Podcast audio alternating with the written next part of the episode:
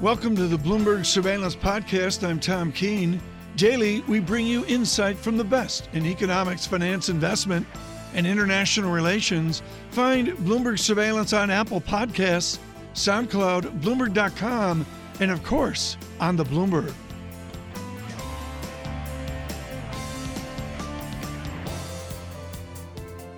Within all of this news, within the stories of the day, there's an ability to triangulate. And what the pros triangulate with is foreign exchange. From our Bloomberg Interactive Broker Studios, we go to London and Jane Foley of Rabobank. Jane, within the blur, sometimes when I look at my Bloomberg screen, I squint my eyes. It's just because the red and the green can tell me what's going on.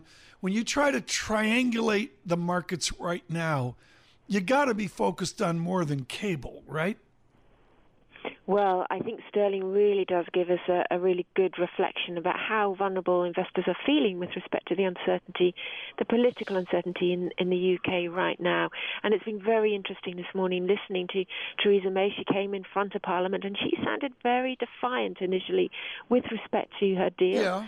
Um, but she has been stood now for two hours, more than two hours, and there has been right. a lot of pressure from M Ps. John Carreyrou is going, Jane, come on. No, I just thought it was really interesting watching these headlines drop across the Bloomberg of people I've never heard of resigning.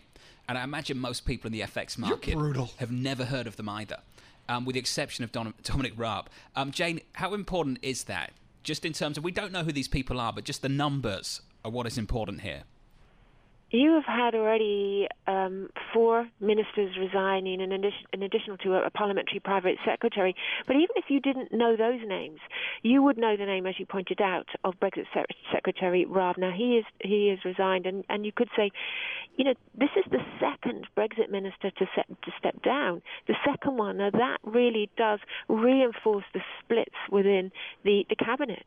So we have here in the U K an extremely divided cabinet, an extremely extremely divided government and an opposition party which is very market unfriendly, an opposition party which is on the far left that has policies to renationalise, et cetera. So uh, the, the political backdrop from an investor's point of view now is looking really very ugly.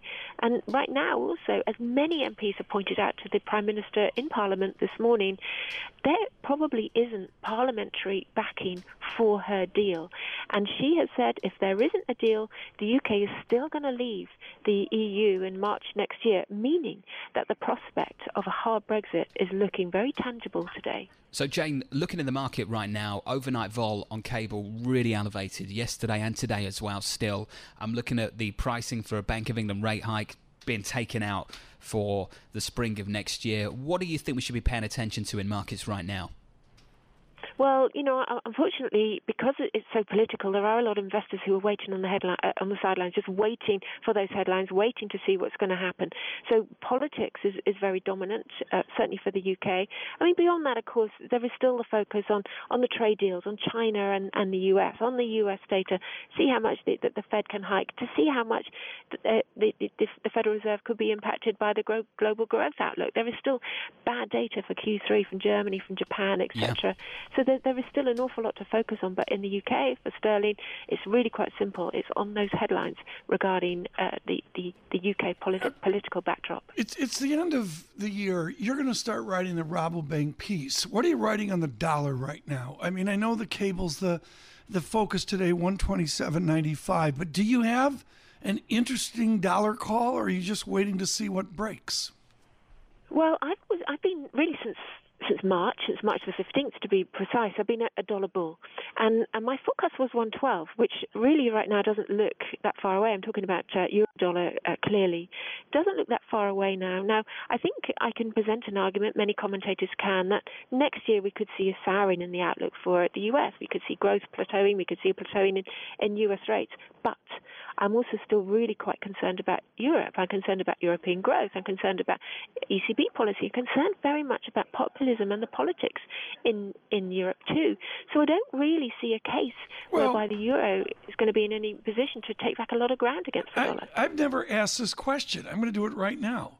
Is Brexit just populism, United Kingdom flavor? Yeah, we've seen populism, obviously, in, in the U S. We've seen populism in the U K. We've seen populism John, in Sweden. We have it in we have it in, in Sweden, in, in Germany. We have it in, in Poland and, and in, in Czech Republic. J- Jane Foley's accent's totally different than yours. I can't, like when you, Jane talks, do you know where she's from? Where are you from, Jane? Actually, I'm from Ireland, but I was I grew up in South London. South go. London, and so that's that much different from where you are up in the Midlands. Yeah. Okay. Although if I had a Midlands accent, it would you be wouldn't be very, on radio. very, very different. No, but but weigh in here, John. This, I mean, Brexit is just the populism of the era defined in the United Kingdom. But the really right? interesting thing about Brexit is that on the dawn of Brexit, when we had the sun come up the following day after the vote, yeah. and many people sat there and said, big problem for the continent, perhaps the world. Within a couple of months, it became less the world, maybe the continent. And then a couple of months after that, it became maybe this is just a U K story. So what's a big problem right now, Jane? Is it expanding back out from the United Kingdom, or is it a discrete story? I think there's two aspects here which could impact uh, the, the Eurozone and, and the E U. And, and the first is just is trade. In the U K, we import a lot more from Europe than they do from us, and particularly Germany. So, th- so there's a, a straight trade front. Um, th- there's a lot of concerns about supply chains, cars, autos, et cetera, going back and forth across the border. So we have this story.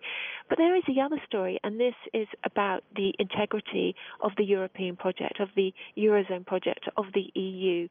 And and this is a, a question, or this is a threat perhaps. So Brexit is potentially a threat to both of those, particularly when you have uh, populism in Italy nibbling uh, at the at the, the, the project as well, where you have yeah. nationalism in some countries as well. So populism, nationalism, they're already there in Europe, and that to have Brexit happening on the outskirts here is, is something which, again, could undermine uh, the, the project. So the letters are going in. Leading Brexit backer Jacob Rees-Mogg calling for a leadership challenge. Now, as we know, Jane, you need forty-eight of these letters to trigger a leadership challenge. Is that what is next on the horizon as you sit there in the City of London? Are people coming around to that idea that a leadership challenge is coming? We've seen several headlines this morning. I think this weekend is going to be really crucial. We've seen uh, Theresa May really, you know, fighting for her job before. Um, and I think this weekend is going to be really crucial for her too.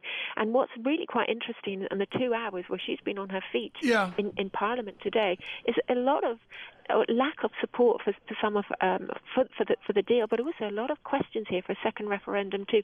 A lot of people saying that they don't um, think that there is enough support in Parliament for her, uh, and calls again oh. a, a, again about her her leadership or, Jane, or questions about her leadership. You know, of course, I get all my history out of movies. And And, and Jane Foley, to go back to Lincoln, Daniel Day-Lewis's Lincoln, they're all jawboning about the Emancipation Act.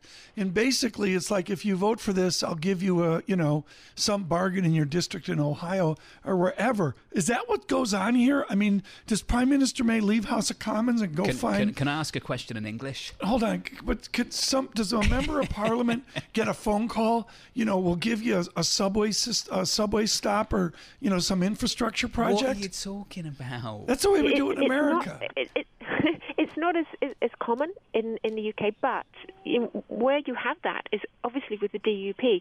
Theresa May has a, a minority, the Tory party have a no, minority in the House of Commons, and she yeah. is very reliant on the nine or ten seats from the Northern Ireland D U P party to support her. And when, in order to buy that support after the election that last year, uh, she did certainly right. give them several concessions. Now this is, is Rees-Mogg, is that how you say it? Did, yeah. I, did I do well? Yeah. Calls for a leadership challenge. I just said that three minutes ago. Uh, I missed it. I know you I, did. Well, I was sending fan letters out on Jacob DeGrom. Bashing away your keyboard. Jane, Jane Foley, what's a leadership challenge?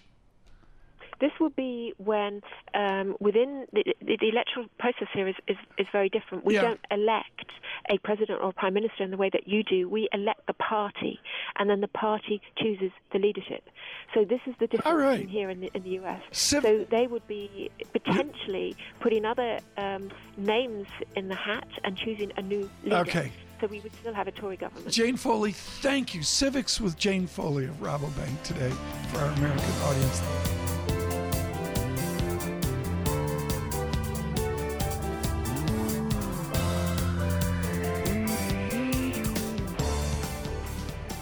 John, my worst moment in London was not standing in line at the Tower of London to get in. It was finding a bar where I could watch an American Football League game. And the Detroit Lions were playing. And that's why it's so important to get deep Brexit perspective from our London bureau chief, who loves, he worships the Detroit Lions. He does not. He, he doesn't care about Villa, West Ham, East Poultry, the whatever. Tots. The tots. The tots, as you the call tots. them. The tots. Neil Callanan. It's, this is the one guy in the United Kingdom I want to talk to today. Why don't you bring in Mister Callanan of the Detroit Lions? We are not speaking to our London bureau chief about the Detroit Lions. We're going to talk to him about Brexit. Good morning to you, or good afternoon to you, Neil Callanan. Good morning. I could give you chapter and verse about the Lions as well, obviously. Oh, don't but. encourage Tom. He probably will do that. Neil, does the Prime Minister last the week? Uh, looking increasingly unlikely, Jonathan. Um, she came out today at ten thirty a.m. She looked confident. She was prepared. The speech was good. And then it just all began to fall apart. M P after M P stood up and said that they would oppose uh, the deal that she has agreed. And the chatter uh, during the morning was increasingly that they were getting close to the number of votes that would trigger a vote of confidence in her leadership. The B B C is now saying that uh, that looks likely. Jacob Rees-Mogg, who's an arch uh, Europe, uh, Europe skeptic. Uh, he's now said that he's going to send in a letter of no confidence. He wouldn't do that, I don't think, unless he was actually confident that they have the votes to trigger that, to trigger the leadership um, confidence motion. And so it will be very, very tough for Theresa May to survive the week. But then she, we've been writing her off for nearly two years and she's still there. forty-eight votes, forty-eight letters needed to get the uh, leadership contest, and I understand you need about one hundred fifty-eight votes to push her out of the position. Neil, do they have the numbers? They have about a core of about eighty who have consistently been against uh, the deal that was under negotiation and are in favour of no deal. But now, based on what we saw earlier on, where M P after M P in her own party stood up and basically uh, congratulated her for her work, but said this is not going to fly with me or my constituents, yeah, and I'm going to oppose the deal, and therefore she's really going to struggle in that leadership contest. The question is, who comes forward? Does Boris Johnson finally make a move? He's threatened to before and never has. Who's going to be the obvious uh, competitor to her? Dominic Raab, who dis- who resigned this morning, is probably a contender as well, and then the danger is that the votes get split and she survives. And what's the alternative? And I think that's what's interesting all- about all of this. Prime Minister May says it's my deal, no deal, or no Brexit at all. The people, the individuals that have resigned, have said plenty about why they don't like the deal on the table, but said little about what the alternative they pursue would be. Do we have any idea what the Brexiteers actually want here, Neil? Uh, I think that the par- Parliament is so split, you you just can't say, because there is an element of people who do want a second referendum. The, and she left open that possibility last night when she talked about no Brexit, and the last two years will have been a lot of talk about nothing. But that that would seem unlikely. They don't have enough votes at the moment. Um, hard Brexit, that, that uh, the, right, the risk of that has risen uh, right. markedly, and that's what markets are showing this morning. Neil, I can get away with this you with, with your Irish heritage. If we go back to David Lloyd George, who, among other things, folks, spoke Welsh, and English was his second language, which I find extraordinary. But within the Irish question, in the huge battles coming out of World War One, he was shown the door in nineteen twenty-two. When it, in a parliamentary system, when you're shown the door, do you know who's going to take over, or is it a mystery right to the last moment? Is, are there ducks lined up now to take over for Prime Minister May? I think that's exactly what will be happening this afternoon. People will be jostling for positions so that they're ready to uh, launch their pitch and to um, go for the leadership. Uh, Boris Johnson, it's, Dominic Raab, maybe even Michael Gove if, if Theresa yeah. May is gone. So. John Farrell, it's so different than America. Well, it's not a presidential system. Yeah. You're the leader of the party, and then you so are different. therefore also the Prime Minister if you're in power. Um, and you vote for the leader of the party as a Conservative core. It's not the people that vote for, not all of the country. It's the Conservative members that ultimately will vote for the uh, Well, I like how The Guardian the put it today. It was about speaking to her party, parliament, and the country. You know, yeah. it's it's just different. But there's some people speaking to their constituency. And you know the political game for so many people, Tom, yeah. it's how do I get re-elected? Neil, pa- Lions-Packers, end of the season. Here we go. Here we Lions, go. Lions-Packers. I mean, can the Lions do it to the Packers? They're stumbling. Uh, the way we've been playing for the last three weeks with no cornerbacks really against Aaron Rodgers, no.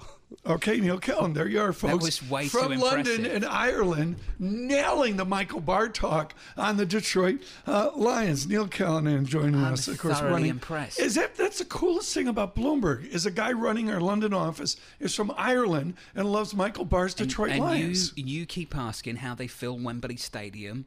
Okay. With N F L fans. There are tons in John, the U K. John, it's snowing. Have you been over to Bloomingdale's you yet? You play music, seen... I'm going to get oh, really no, I annoyed. Wouldn't. I would never do that. Have you been over to Bloomingdale's and seen their Christmas display? I've, I've been to other respectable retailers as well. Oh. You're a mean one, Mister Grinch. You really are. You know, you know the Grinch, right? I'm you know, familiar. You're familiar with it. And let me tell you, it's you, not me. You got that right. Although I feel like him this morning. You're driving me insane. I'm watching Jim Carrey tonight. And I quote, stink, stank, stump.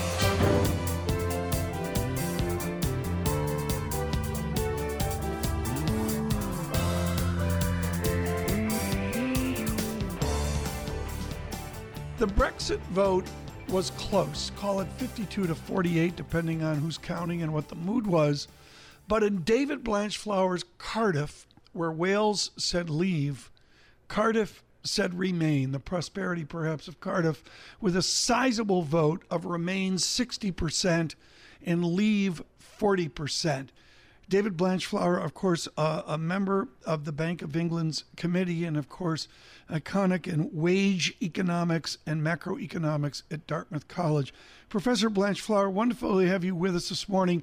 Just yep. give us a glimmer of your Wales. Why did Cardiff say remain and Wales stunned and said leave?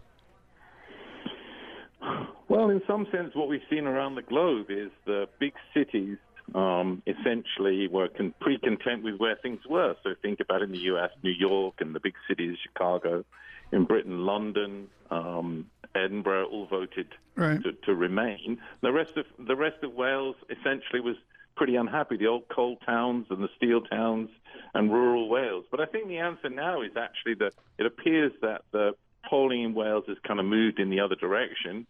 Uh, particularly as, as Brexit right. has not delivered. And obviously today is a big day where markets are in turmoil because it's quite clear that there really hasn't been a well, deal and there's no deal that's credible on the table. So now we have, I think particularly the big deal today is Scotland, in fact, because Scotland uh, is pretty unhappy and, and they're not even included. No, the word right. Scotland isn't even in, the, in this five hundred page document. And the, uh, and, and, and the Scots and the Welsh, I think, are, are saying if Ireland has a deal, we want a deal. Well, exactly. And Prime Minister May, in a huge emotion earlier this morning, it seems hours ago, said Scotland is part of the United Kingdom, which carries a certain seventeen oh three resonance, uh, resonance I should say, uh, to it. Professor Blanchflower, within this, and there's been upset one, upset two, checkers, dot, dot, dot, dot, dot. Right. Here we are in November of two thousand eighteen. Are we any closer in your reading to a desire for a second referendum, or is that the great untouchable? Well, I think we probably are closer to a, a revote. I mean, essentially, there's three options on the table. Leave with no deal, don't leave at all, or leave with this deal. And this deal looks hugely unacceptable. Um, um, Rees-Mogg has, has actually called for a May's resignation. Um, I think in the end, what we're going to see is this deal isn't very, isn't a really very good one. I mean, the person in charge of negotiating the deal, Dominic Raab, has now quit. He's the person supposedly in charge of it.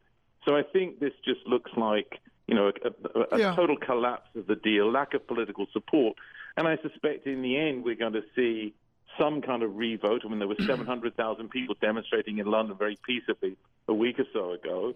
So I think, I think in some sense, the the option, this option of take this right. deal, looks already like it's not going to happen. I mean, the markets are responding. We've seen a huge collapse well, in British banks, R B S and Barclays. We've seen the British house builders, uh, Persimmon and and, uh, and others. I mean, they've done eight percent or so. So when markets respond like that, I think you kind of have to rethink. And even if there's a fall of the government, um, yeah, the, the people are not going to be, you know, the deal is not going to be much better if you have a new prime minister tomorrow. So I think yeah. the answer is that this this is really not a credible outcome. We may well see another another vote, and we may well in the end see, you know, that I don't think the no deal is going to happen. I think we're probably going to yeah. see um, back, back to where you were, folks. Yeah, Royal Bank of Scotland down ten, eleven percent here uh, in London trading uh, today. David Blanchflower, Governor Carney has some constraints here, fewer degrees of freedom. And one of them, as we saw in U S retail sales, goes to a Blanchflower tone, which is where's the inflation? I mean, every report is sort of kind of like, really, where's the inflation? Where is that dynamic from where you sit right now? Are, are, are, are central right. bankers misjudging that modest, measured inflation fear? Absolutely. I mean, if you look both in the U S and the U K, the question you probably ask yourself is, where where's the evidence that you need to raise rates to deal with the inflation? Inflation expectations are flat, certainly not rising. Inflation looks to be very weak.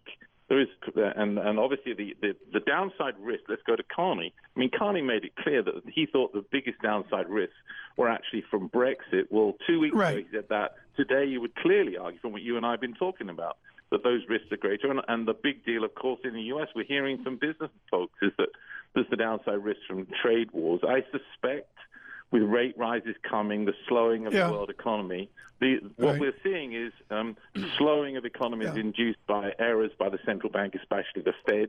I think it's all, right. in all probability, the U S is now slowing, right. and, and what we're hearing yeah. out of the Fed members is complete error. Danny, I, I once attended and spoke modestly to one of your packed lecture halls at Dartmouth College, and folks, the thing was completely packed with Keynesians, just so you you know. I mean, it was you know, completely stacked. But you could hear a pin drop over the underemployed. This has been a life study right. for you. I get more mail, Professor Blanchflower, on elites saying it's a fully employed economy than I've ever gotten before. How underemployed are the underemployed in America?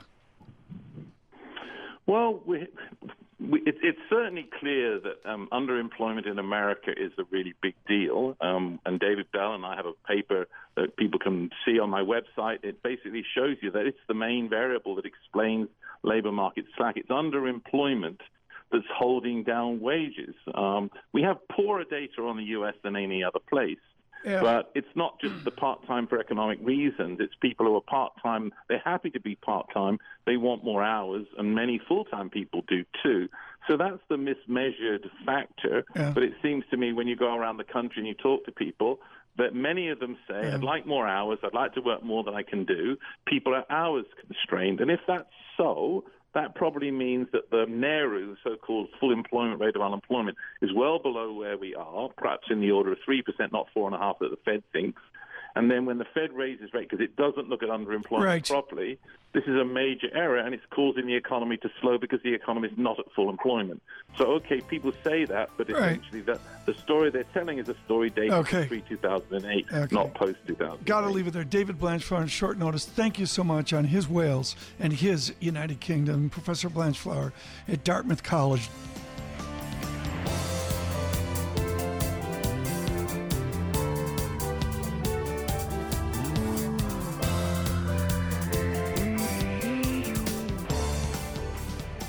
This is a real joy. Pim Fox in Washington. I'm Tom Keene in New York. It is an annual visit off, hands down, the most prestigious award in business journalism. It is hugely competitive. So many of our guests over the years have been winners of this. I think of Raghuram Rajan and Mohammed El-Erian and others that have really been part of the Financial Times Book Award. Just just fabulous effort by McKinsey and F T, Lionel Barber's uh, shop. Just doing a great job. And this year was an extraordinary list of books.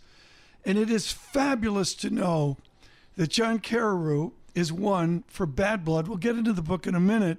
But he comes into our studio, Pim, totally depressed because sterling's one twenty-seven ninety-seven and your award is paid in pounds sterling. That's right. Did you cash it in for Bitcoin this morning or something? Money hasn't come yet. The money hasn't come. That's, checks that's in the, the whole mail. Reason I'm so sad about sterling's fall. The check is in the mail, and you'll see it, and hopefully it won't be converted into uh, Bitcoin. There is a sentence, a painful sentence in a painful book, Bad Blood, Secrets and Lies in Silicon Valley, Elizabeth was accepted to Stanford in the spring of two thousand two as a President's Scholar, a distinction bestowed on top students. This was one of the, everyone listening, they wanted their daughter, their son, to be like Elizabeth. Who was she back then before this huge scandal? She was a very smart and promising student. She had um, spent her high school years in, in Houston, had gone to Saint John's, which is a prestigious private school in, in, in uh, Houston, and graduated near the top of her class and gotten into Stanford with the scholarship that you mentioned. Uh, she was eighteen years old, and uh, she lasted at Stanford less than a year and a half. She dropped out uh, before the end of her sophomore year, in the middle of her sophomore year, and decided that she was going to create her company, which she called Theranos. It, it was a, a mix of the uh, terms therapy and diagnosis, because her vision was for a medical device that would uh, run all the blood tests pretty much uh, known to man on just a tiny uh, sample of blood drawn from a finger. John, can you describe for the listeners if you believe this was something, the scandal of Theranos, was it premeditated, or did it start out as something real and then just snowball into something that sucked so many people into it? It was the latter. This was not a premeditated long con. This was not Bernie Madoff, who at some point in the mid-eighties woke up one morning and said, I'm going to do a Ponzi scheme. And from that point on, for the next twenty, twenty-five years, it was black and white. Uh, Elizabeth Holmes dropped out of Stanford truly uh, wanting to create a company, a successful company, wanting to walk in the footsteps of her idol, Steve Jobs. And it became a fraud with the years. What what happened is, uh, unlike Steve Jobs, she wasn't working on a, a computer product. She was working on a medical product.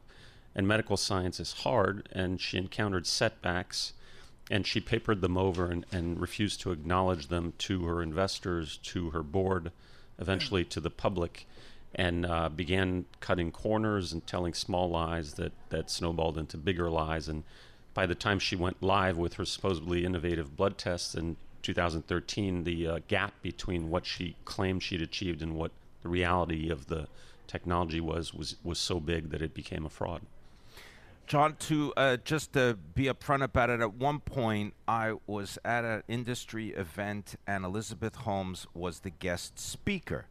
And during the speech, you know, people talked to each other and everybody said, I don't understand how they're doing this. I don't understand what she's saying. Is that something that should have rung a lot more bells than it did? Absolutely. I mean, she. W- when you look at her, all her public appearances, she started raising her profile in late two thousand thirteen, and then pretty soon became a fixture on the Silicon Valley conference circuit, at healthcare conferences, and gracing the covers of magazines and doing a lot of T V. Uh, when you listen to her, and you can go back and look at all these public appearances on YouTube, she never gets into the details uh, yeah. of the technology or the science. It's all just these sort of canned, you know, catchphrases. Okay, I, I totally agree with that. And what Pim just said is absolutely critical about a lot of people who are like, really?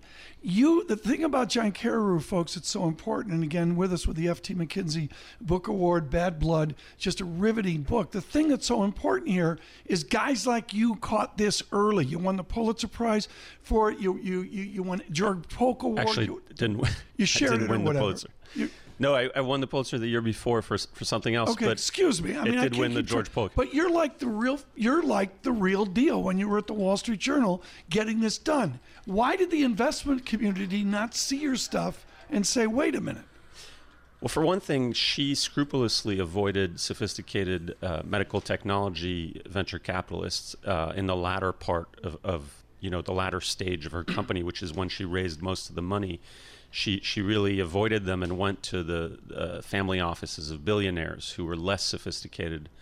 Um, and then, you know, I think it, Fascinating. it has to yeah. do with the gold rush environment of, of Silicon Valley. I think we're really, yeah. you know, we've witnessed in the past, uh, what, half dozen years, another boom, another sort of tulip fever, just fifteen, twenty years after the dot-com boom. And in that kind of environment, right. people just, uh, you know, it's the fear of missing out. They all want to hitch themselves to the next rocket ship to riches. They they thought that this might be the next Facebook. Elizabeth Holmes might be the next Mark Zuckerberg, and, and I think that plays a big role.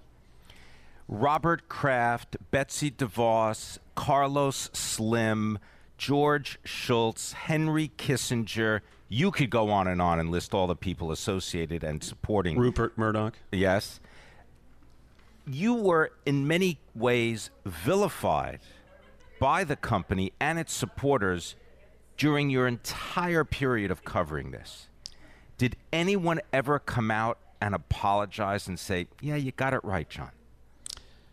Never. I mean, the closest thing that's happened is uh, David Boies, I think, in some recent interviews uh, with the New York Times and New York Magazine, conceding yeah. that I did important work, uh, but then, uh, you know, ad- adding uh, something about my overwriting and, and also taking issue with the fact that I've been calling the actions of his law firm thuggish in my book tour.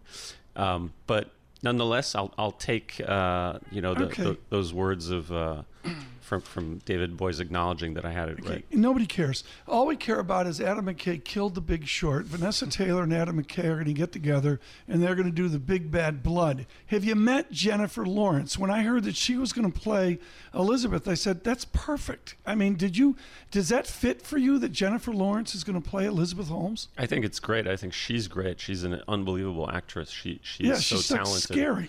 I think she's going to nail the role, and and uh, yeah. yeah, I couldn't be happier. And I think McKay's a great choice to, to produce and direct. He obviously. Are you going to do the little side vignettes through it like they did in Big Short, where they actually explains, you know, credit default swaps and that? Are they going to do that? Yeah, I don't. I don't know. I mean, I, right now we're at the stage where the screenplay is getting written. They hired Vanessa Taylor, yeah, who co-wrote The Shape of Water with Guillermo del Toro, to hire the the screenplay. And so what, that's what she's doing right now. And uh, I'm I'm not uh, I don't know what uh, McKay's right. plans are, and I think it's just going to depend well, on what the screenplay looks like.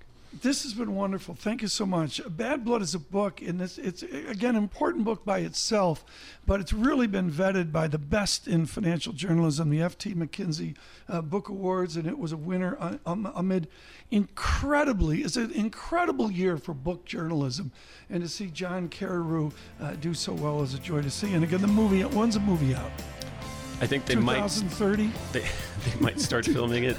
You know, if the stars it's align like Game next of Thrones. Year. Possibly. Nobody knows, right? Right. You don't. You never know no, in Hollywood. John, thank you so much, John Carreyrou. The book is Bad Blood.